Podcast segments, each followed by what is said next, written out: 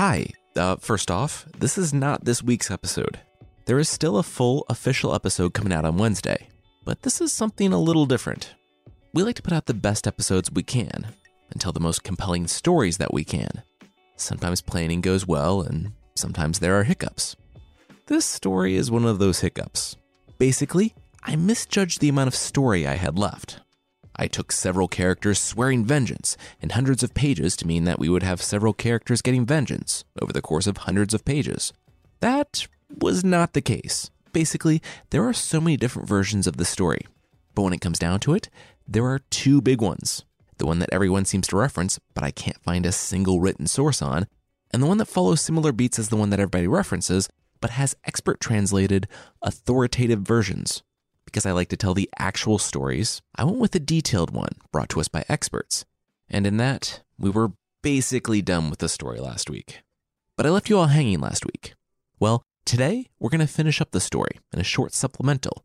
And then on Wednesday, we're going to have an all new episode It'll be a smattering of stories from Greek mythology, and it's a lot of fun, but I didn't feel like I could just jump to it without wrapping up the legend of the White Snake. So, without further elaboration, we'll jump right in. If you remember, Lady Bai was an ageless snake demon who wanted to make things right with the guy who helped her in a past life.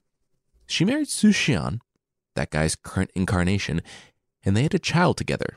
She was hunted down by Fahai, the monk from the Golden Mountain Monastery, and at the end of last week's show, Blue, the snake demon friend of Lady Bai, took the child to safety, while the monk trapped Lady Bai in a bowl and imprisoned her under a tower. Xian, weeping for his wife, decided to take action and, cutting off his hair, went to become a monk himself.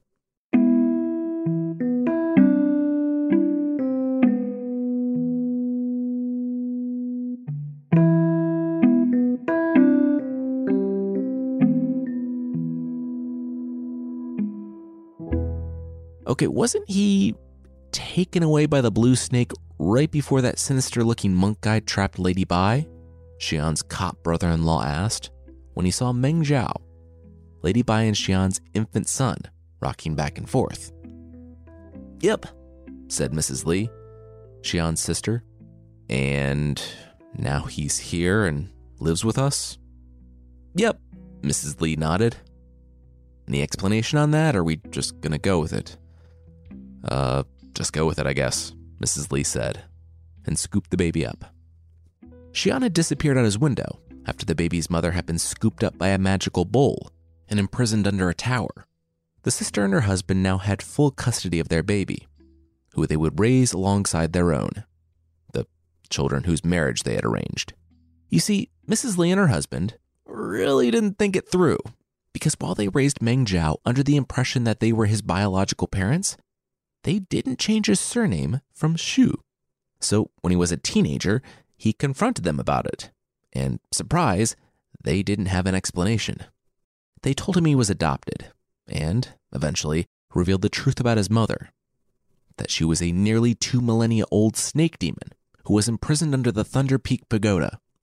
Like any good angsty teen, Meng Jiao swore eternal vengeance against the monk, Fahai, and went off to speak to his mother and Lady Bai, after 15 years of time out to think about what she had done, told him that she didn't harbor any ill will against Fahai and had used this time to work on self cultivation. She urged Meng Jiao to do the same. But the boy couldn't get over the fact that the monk had taken his mother away from him.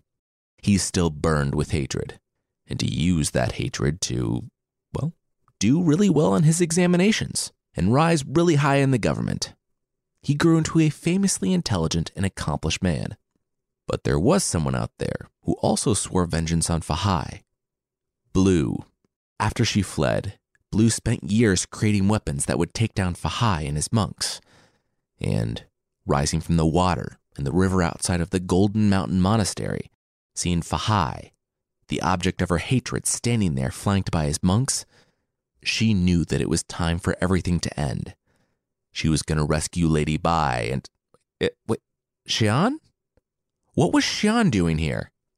The bald, monk Xian smiled and waved. Oh, hi, Blue. He was a monk now. Blue stood gripping the knives, the ones she had poured all of her hate and magic into, and Okay, yeah, she saw that, but what? Xian nodded. Yeah, he became a monk. And who did he run into but Fahai? And after a long talk, he realized that Fahai was right to imprison his wife and destroy his family.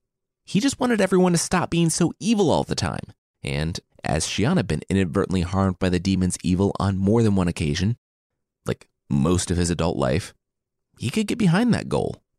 So he was a monk at the Golden Mountain Monastery now. Blue couldn't believe this. Meng Jiao had become a government official, and Xian was a monk. She was the only one who was going to stand up for Lady Bai.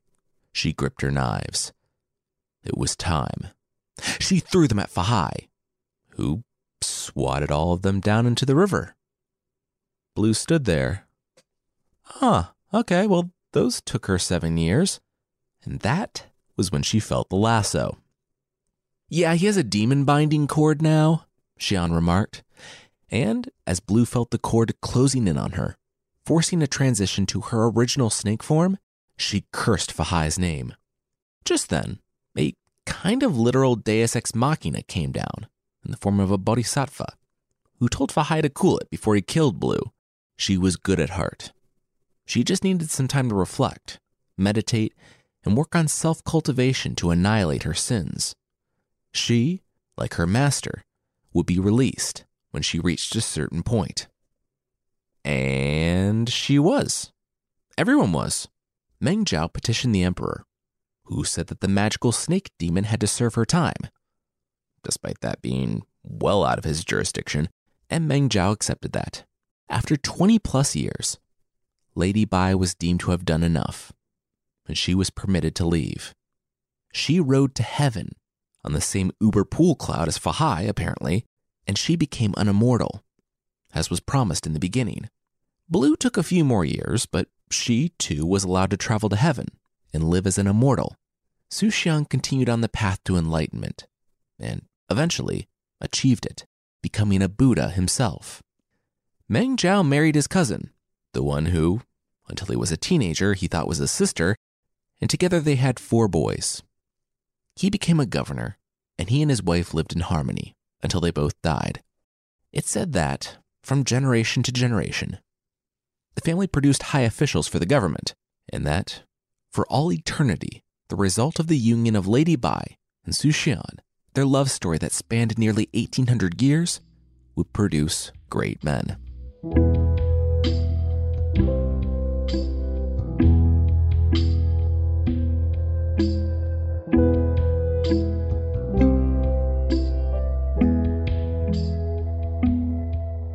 So, yeah, that's it. That's the rest of the story.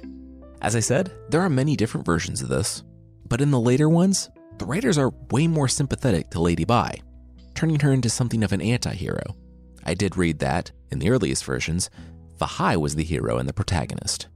He was the brave, uncompromising monk who beat and imprisoned the demon. Over time, the authors are far more forgiving of Lady Bai, almost casting Fahai in an evil light, despite him doing things fairly by the book. There are even versions that go one step further, where Fahai was like an evil, jealous turtle creature that, through meditation and self cultivation, can take human form.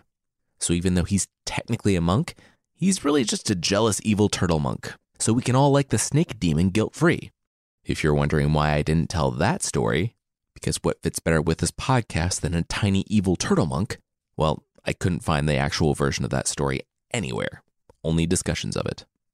Even this version, for as much as Lady Bai is the protagonist, it snaps back hard, with Lady Bai being the demon and Fahai being the good monk in the end. In some ways, I kind of like how everyone just decided to stop fighting and be their best selves. But unfortunately, the rest of the story doesn't make for a very full episode. Wednesday, not next Wednesday, but the Wednesday in like one or two days, it's a fun standalone Greek mythology episode where we're telling a bunch of smaller stories, like the Greek story of the Great Flood, and the story of Pandora's Box, where, if you're not familiar with the story of Pandora's Box and its attitude toward gender, it's an interesting story. Before wrapping up, I have to mention that the Myths and Legends store is back up with new stuff just in time for the holidays, so check it out. you can go to mythpodcast.com slash store or just follow the link in the show notes. Once again, that's mythpodcast.com slash store.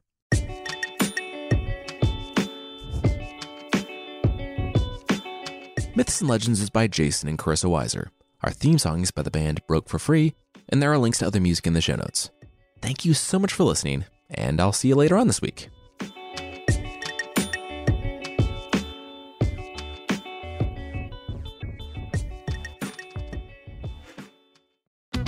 Join us today during the Jeep Celebration event. Right now, get 20% below MSRP for an average of 15178 under MSRP on the purchase of a 2023 Jeep Grand Cherokee Overland 4xE or Summit 4xE.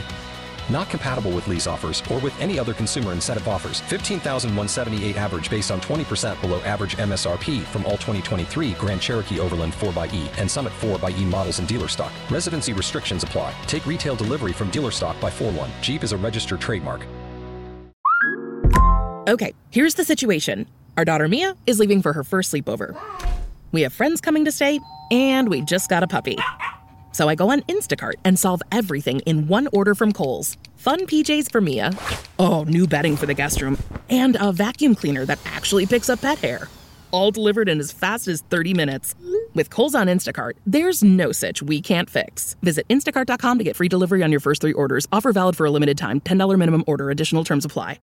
Join us today during the Jeep Celebration event. Right now, get 20% below MSRP for an average of 15178 under MSRP on the purchase of a 2023 Jeep Grand Cherokee Overland 4xE or Summit 4xE. Not compatible with lease offers or with any other consumer incentive offers. 15,178 average based on 20% below average MSRP from all 2023 Grand Cherokee Overland 4xE and Summit 4xE models in dealer stock. Residency restrictions apply. Take retail delivery from dealer stock by 4 1. Jeep is a registered trademark. You've worked hard for what you have your money, your assets, your 401k, and home. Isn't it all worth protecting? Nearly one in four consumers have been a victim of identity theft. Lifelock Ultimate Plus helps protect your finances with up to $3 million in reimbursement. LifeLock alerts you to identity threats you might miss, and if your identity is stolen, your dedicated U.S.-based restoration specialist will work to fix it. Let LifeLock help protect what you've worked so hard for. Save 25% off your first year on LifeLock Ultimate Plus at lifeLock.com/slash-aware. Terms apply.